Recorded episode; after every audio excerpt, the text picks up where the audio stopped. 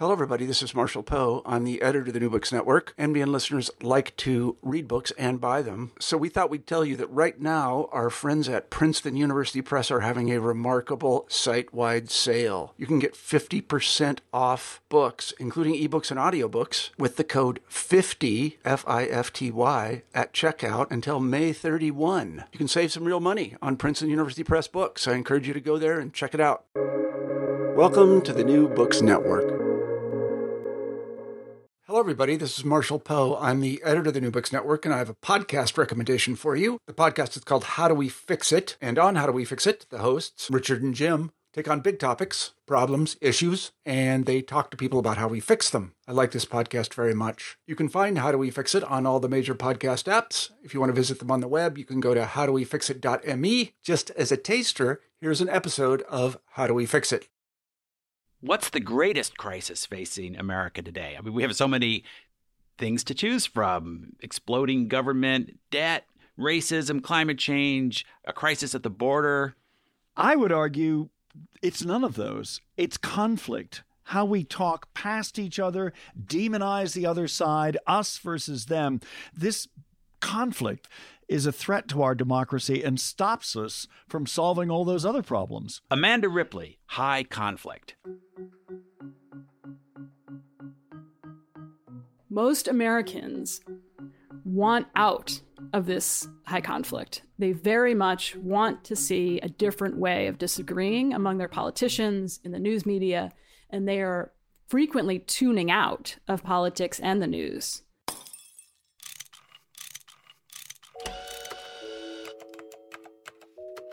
Our show is about fixes. Yeah, how to make the world a better place. How, do we fix it? How do we fix it?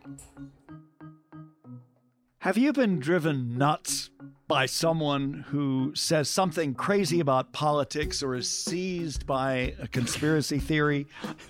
yeah, absolutely.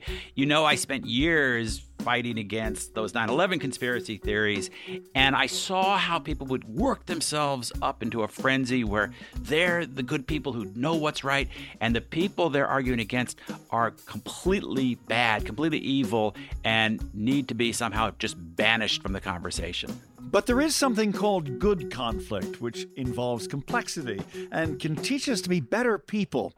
We take a look at that and also high conflict, why it's threatening to tear us apart.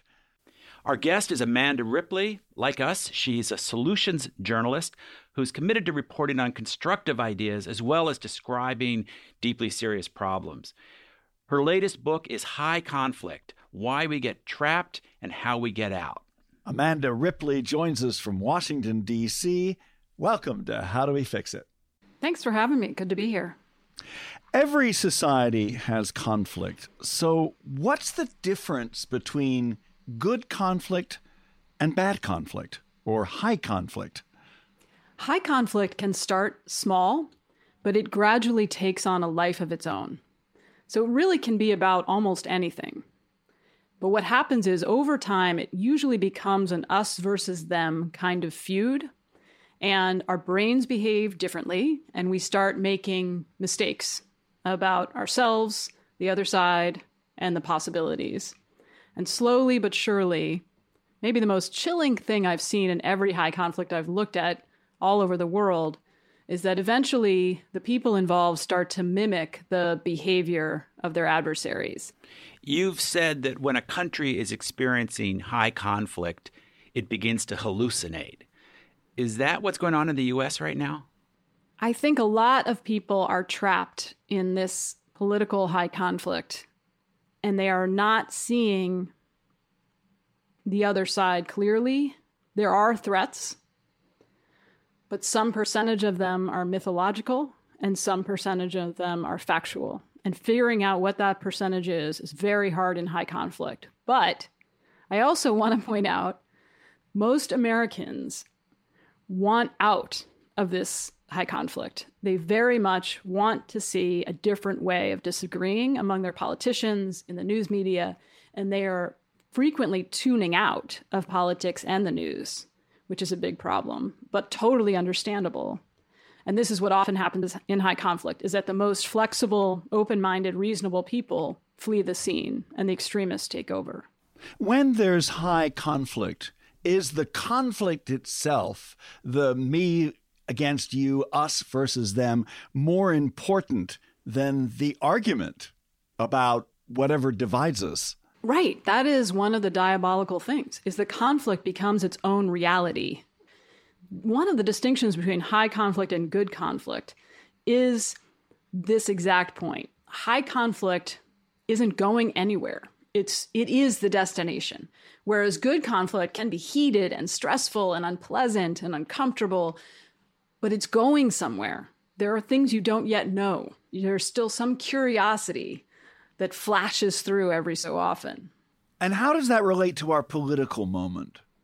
Because clearly we're really divided and we got a lot of uh, us versus them anger out there. I would say that the United States is in high conflict you don't really need to read a lot of stories, right? You just read the headline and you know what it's going to say. Like it's not it's not usually surprising.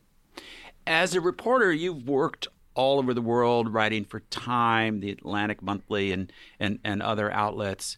Was there a particular experience that sort of triggered the idea that this topic could make a book? You know, after the 2016 election, I found myself sort of at a loss trying to understand how to be useful, you know, in this climate when it was so polarized. Didn't seem to matter what facts you uncovered. Uh, I mean, it mattered, but not the way it once did. Most of the places I wrote for were not trusted by half the country. Um, so I sort of went off in search of some some understanding that I had missed.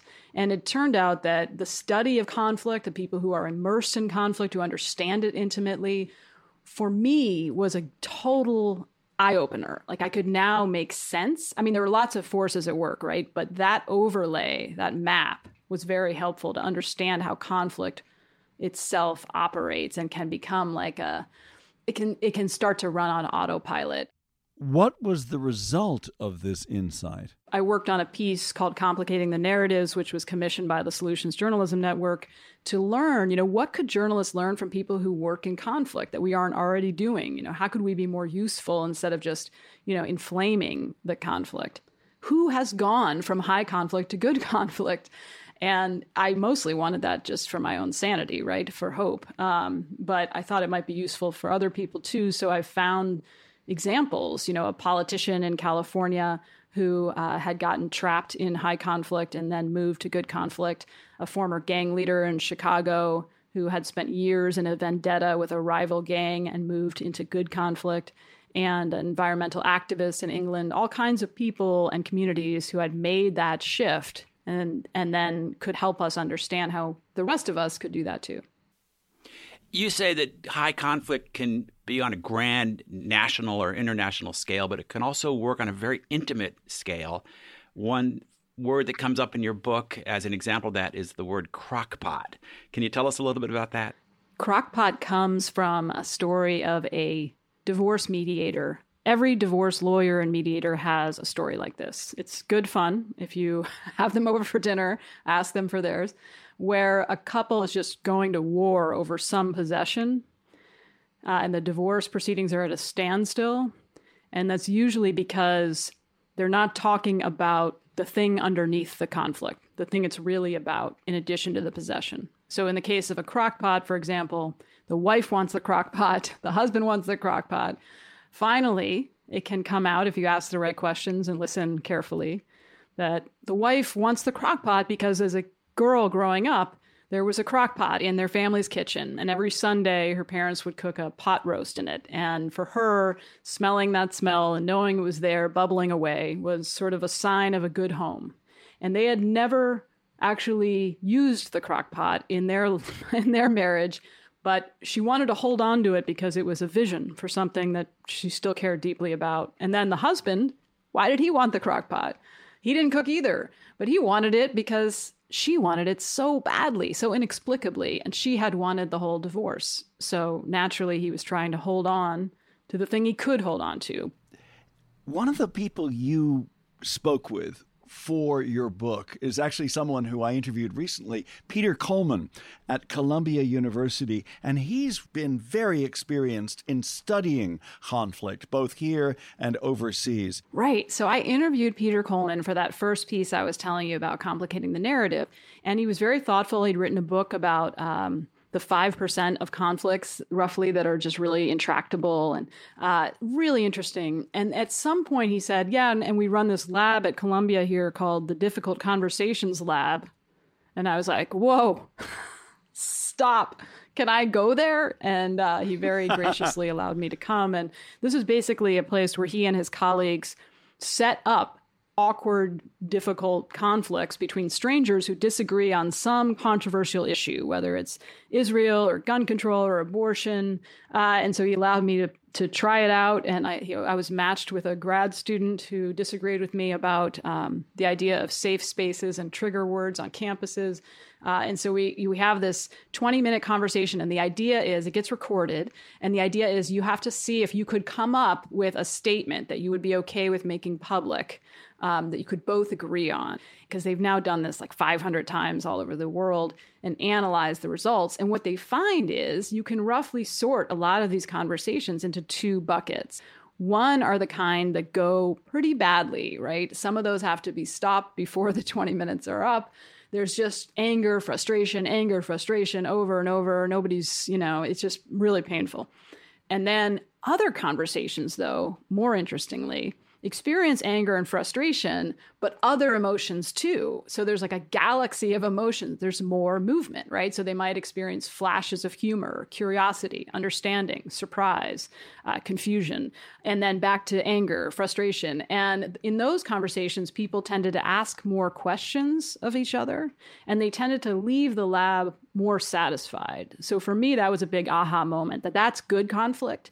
And that's something that as journalists, in a moment like this, we should be trying to provoke. It's not just we should all resolve to do better. We should be nicer to people we disagree with. You actually have specific techniques, some of which come out of that, that work at, at Columbia. What are some things that, that real tools people can use to de escalate these high conflict situations? How can we help people figure out what those are or get curious about what those are? Because otherwise, we're just going to keep talking about the same talking points about immigration or policing or crime, and we're never going to go anywhere interesting or useful. So, one of the things that Peter Coleman and his colleagues found at the Columbia lab was that they could actually induce good conflict in that lab by having people read a, a, news story, short news story, before they went in that was about some other controversial topic but it acknowledged complexity. You know, it said there are many different opinions about uh, gun control, for example. Not just two. Here's what some people think. Here's what other people think. Here's the problem with that. What if you if you did this uh, gun control thing? That would solve some problems, but not others, right? And what they found is if you read that story, you're much more likely to go in and have a good conversation. Another story that you write about is an environmental activist named Mark Lynas, who originally was a very extreme left wing uh, uh, kind of climate extremist who was also very opposed to genetically modified foods and other things. And today is more of a pragmatic environmentalist who really argues for a more to acknowledge complexity and, and understand more the nuance of that solving these problems requires. Tell us a little bit about his story. Yeah, Mark is a great example of someone who was pulled into conflict for all the right reasons. You know, early on when genetically modified uh, food was a new concept, not well understood, not yet well researched, he had legitimate worries about whether we should trust big food companies to you know influence the food supply in this way. And he did not trust the the food companies. He did not trust the government to do that. He's from England. He helped start the movement against genetically modified food um, in England that spread elsewhere. And you know again very good reasons for his skepticism. And over time though as more science and research came out about the fact that actually carefully managed, genetically modified food could dramatically lower the use of pesticide by about a third because you could now create crops that were on on you know by themselves resistant to pests so that you didn't need to use the chemicals um, and that could really help with famine and, and food shortages in poorer countries, right? So there were real values to these crops that he sort of missed because in high conflict, we lose our peripheral vision, so to speak, and uh, you miss really important things because you get so focused on winning and on the fight. I mean, he was he was actually going out and chopping down genetically modified corn in the dead of night, right?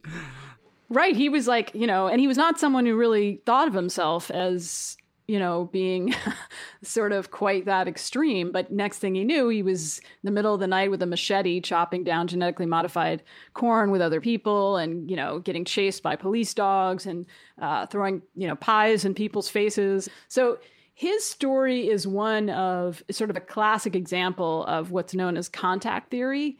It's the most studied intervention to reduce prejudice between groups who don't understand each other is contact. And when people develop relationships across big divides, it does necessarily complicate, right, our understanding of the conflict and allows us to gain back some of that peripheral vision. So in, in Mark's case, he'd been writing books and magazine articles about science and climate change in addition to his activism work and he got to know many scientists who were also working on climate change and he started to really respect them and see them as whole people and he started to really respect the scientific method and he started to, to really make that part of his own identity and so eventually it just became untenable to keep denying this evidence for him because of these human relationships and to his credit you know he remains quite passionate and quite far left on many many issues if you follow him on twitter you know he's no he's not shy about his opinions so it's not that he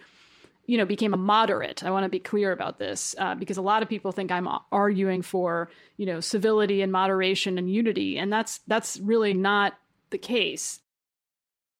This is How Do We Fix It? I'm Richard Davies. And I'm Jim Meigs and we'll dig deeper into solutions to high conflict in just a minute. But first, Jim, you're really good at this. Give us the pitch for, for why people should recommend, follow us, give us five stars. Yeah. yeah. So if you're listening to this, you share our belief that we need to have better, more productive, healthier conversations in this country. And that doesn't mean just, oh, everyone should just agree in the middle and compromise on everything. But it does mean we need to acknowledge nuance, complexity, the difficulty of these things, and listen to the other side. We're really devoted to that.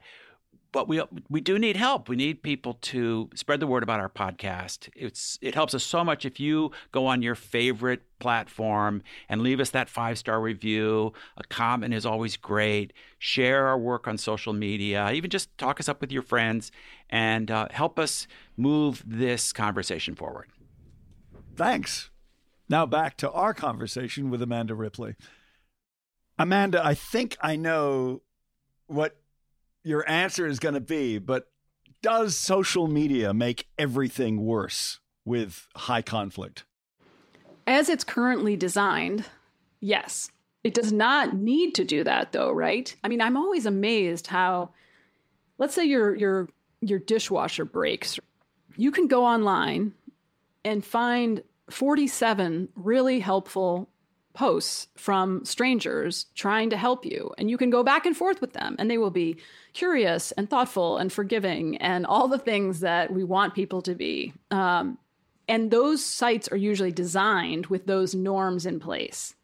So there is a way to design infrastructure and human institutions to incite good conflict. It's what we've done through most of human history we have right now too many social media platforms and news media platforms, frankly, that are attention economy models, which go with the laziest option possible, which is to try to seize your attention often through indignation, fear, anger, and really incite high conflict. You keep talking about good conflict. Why is good conflict good? That's a great way to ask the question.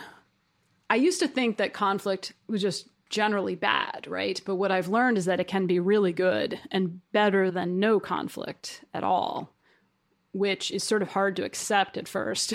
For most of us, try to avoid conflict, right? That's very human. And so, um, good conflict can push us to be better, right? As individuals, as groups, as societies. That's how we stand up for ourselves. That's how we get challenged by people in our family, in our neighborhood, in our city. That is the only way we can really evolve.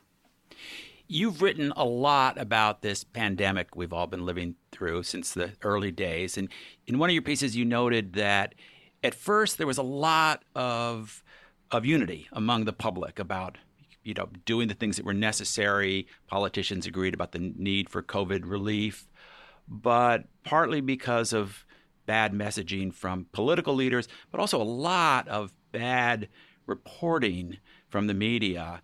Somehow we we went downhill into a place where many people's opinions about the pandemic are rooted in deep conflict and deep antipathy towards what they see as the other side. What did we do wrong? Well, I think uh, I think there's t- at least two things going on. One is this was a very long, is a very long disaster. Long disasters are very hard because there is this golden moment, this golden hour right after a disaster begins when people are naturally called to solidarity, to help each other. They can be very generous. And we saw that all over the world, even in Congress. That first package, uh, that stimulus package, passed 96 to zero in the Senate. Um, and eight out of 10 Americans said that they felt like we were all in this together back in March of 2020. So there was that moment, and it is hard to sustain anywhere in the world right? It is hard to sustain when there's when it's chronic when the stress is chronic. There's not a chance to really fully recover. Is very hard on humans. And actually i think too much to ask. The second thing which is to your question is that we did not manage it, many of us, as well as we could have, particularly at the federal level. But the pre existing problem was profound distrust in our news media, in our government, right? Without trust, is very hard to manage it well, even if you're doing everything right, which we weren't, right? As soon as things get politicized, which they did, it's very difficult to come back from that. It's like there was just a study that looked at vaccine acceptance among Republicans. And uh, when Republicans were shown a message from Biden encouraging people to take uh, the vaccine, they were much less likely to want to take it.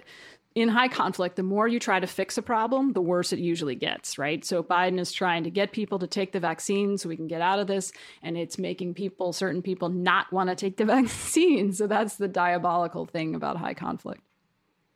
I think you wrote at one point better to have balanced, authoritative experts who are also willing to admit what they don't know. Right. That's right. Because in high conflict, in this level of political polarization, there's just, they're not trusted by too many people, you know? So, and the same with the news media. Like until we have a news outlet that is trusted across the aisle, we're going to keep living in alternate realities. I lived in Britain for many years, reported on IRA bombings in London, actually heard a few of them go off, and also visited Northern Ireland. For a long time, the, the crisis in Northern Ireland seemed like it would never be worked out. And yet, eventually, there was progress. You also have looked into the civil war in Colombia, which was a far worse conflict than Northern Ireland.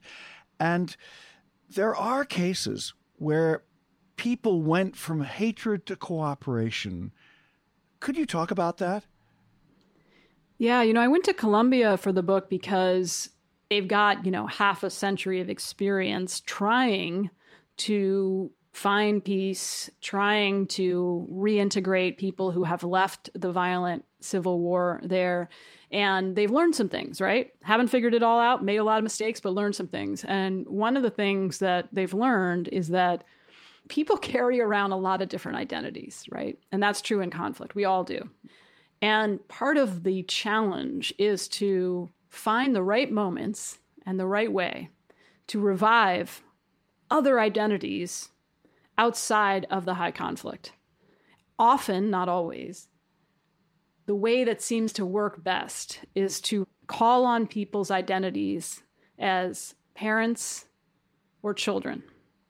This is a deep identity that is important to most of us on some level. And often high conflict runs counter to that identity. So when you are a FARC guerrilla fighter in the jungle and your child has no parent there to take care of her, as was the case for Sandra Bustos, who I write about in the book, that pull on her was very magnetic as well, just like the conflict. And that was also true for for Curtis Toler. It's true for men too. You know, I mean, Curtis Toler is a former gang leader in Chicago, and one of the reasons he he found a way out of high conflict was because of his son. You know, realizing watching his son at his eighth grade graduation and realizing that he, you know, he himself, Curtis, was either going to be in prison or dead uh, by the time his son graduated from high school, and that pull towards this other part of our identity is very powerful and it's not enough, right? But it's something that we can work with potentially. How did Curtis Toler overcome that life in Chicago gangs and become really a force for good in that city? It's an incredible story. One of the things he did, which I mentioned because I think is something we could all think about doing, um, which is he distanced himself from the conflict entrepreneurs in his life. So, conflict entrepreneurs are the people or platforms or pundits who exploit conflict or at least delight in conflict for their own ends. So, it sometimes is profit, right? That's the most obvious kind. But frequently, I find it's for meaning or power or sense of camaraderie, attention, right? We know a lot of politicians do this. A lot of news media uh, personalities do this, right? So it's these are people who really seem to delight in every twist and turn of the conflict and have really made a career out of it. There are also people in our personal life who do this, and I'm sure I've done it it is really easy to play that role. Um, and it can happen in every divorce. Again, every divorce mediator has a story about the people on the sidelines, you know, the, the mother in law or the sister or the people who are kind of adding jet fuel to the fire of the conflict. And it's very important to recognize who they are and distance yourself from them if you can, or at least try to be conscious of what's in it for them because they're typically the only ones benefiting in high conflict. So in Curtis's case, he moved across town in Chicago, so literally it was harder to find him and he wasn't as in touch with every twist and turn because he, he wasn't talking to all these conflict entrepreneurs on a regular basis and that distance was very very helpful. In our own conversations and conflicts, listening is part of it. How do we listen better? You know, this is one where I thought I knew how to listen. You know, as a journalist for 20 years, I thought I was a pretty good interviewer, you know, and, uh, and it was very humbling to go for conflict mediation training and realize how bad I was at listening.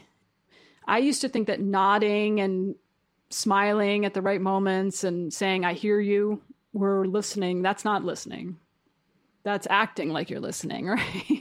And people can sense the difference. It's sort of amazing. So, what I now try to do all the time in every interview, in every conversation with my family, if there's any emotion in it at all, I don't always succeed, but I try, which is looping, which is basically you listen for what is the most important thing that person is saying, important to them, not to you. Uh, and then you try to play it back for them, not word for word necessarily, but try to summarize it in the most elegant language you can muster. You have to check for understanding. Like, did I get it right? With genuine curiosity. This is something that takes a lot of practice, but it's very cool and it really dramatically changes the interaction, even when you get it wrong. When people feel heard, they start to say more nuanced, interesting and complicated things. So they lower their guard and they become more open to information they maybe don't really want to hear. So listening is really the key to the kingdom. And I wish there were even a different word for it because I feel like it sounds really kind of squishy and woo woo, you know, but it's it's really not. It's like one of the most intellectually and emotionally um, challenging and intriguing exercises I've ever done.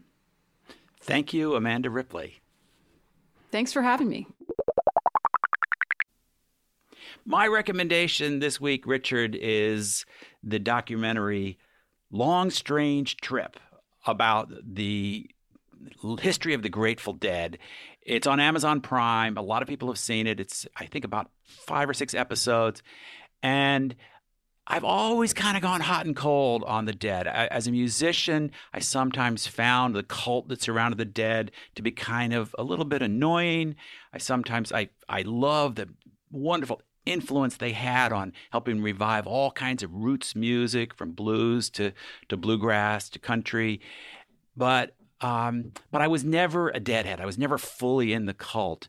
And seeing this documentary about their early days, how they worked together, ways in which the band was really functional and then sometimes really dysfunctional, it's just fascinating. But the story of Jerry Garcia, who was really regarded almost like a god by, by his fans, including many of my friends back at the time, is a sad story because he was so inspiring to so many, and his music was so it, it was just transporting what he accomplished uh, on the guitar and, and, other instruments was just just remarkable, and and their legacy really lives on in influencing more than a generation, multiple generations, to explore the incredible history of American music. And up next, our conversation, a little bit briefer than normal this time.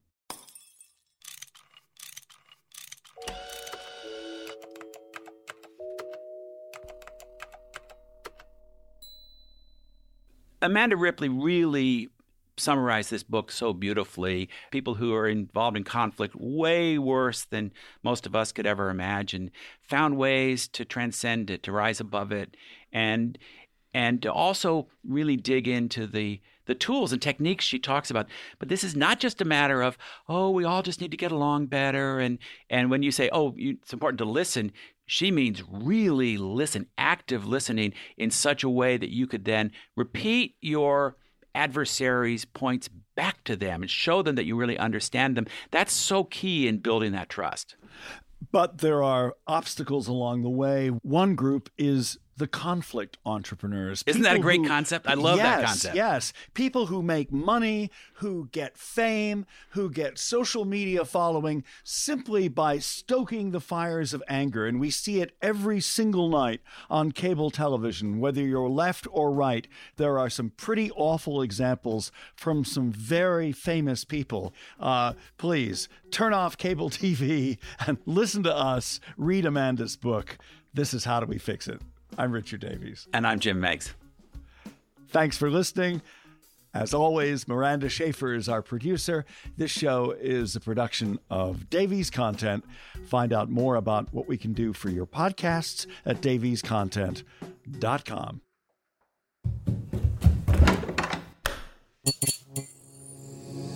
This podcast is part of the Democracy Group.